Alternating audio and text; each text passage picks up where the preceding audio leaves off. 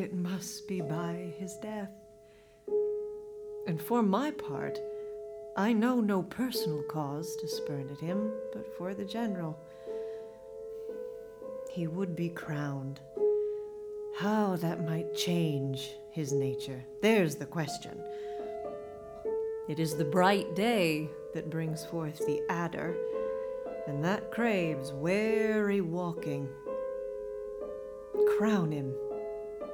That and then I grant we put a sting in him that at his will he may do danger with.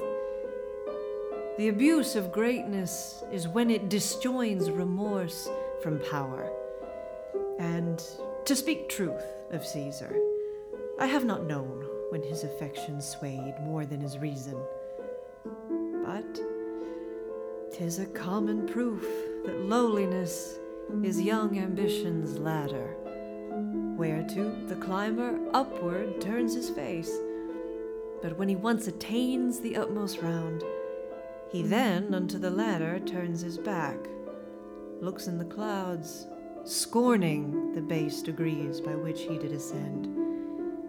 So Caesar may, and therefore think him as a serpent's egg, which hatched would, as his kind, grow mischievous and kill him in the shell. Let us be sacrificers, not butchers, Caius.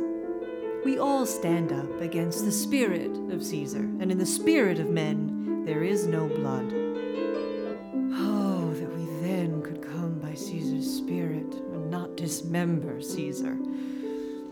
But, alas, Caesar must bleed for it. And gentle, friends. Let's kill him boldly, but not wrathfully. Let's carve him as a dish fit for the gods, not hew him as a carcass fit for hounds. And let our hearts, as subtle masters do, stir up their servants to an act of rage, and after seem to chide chide 'em.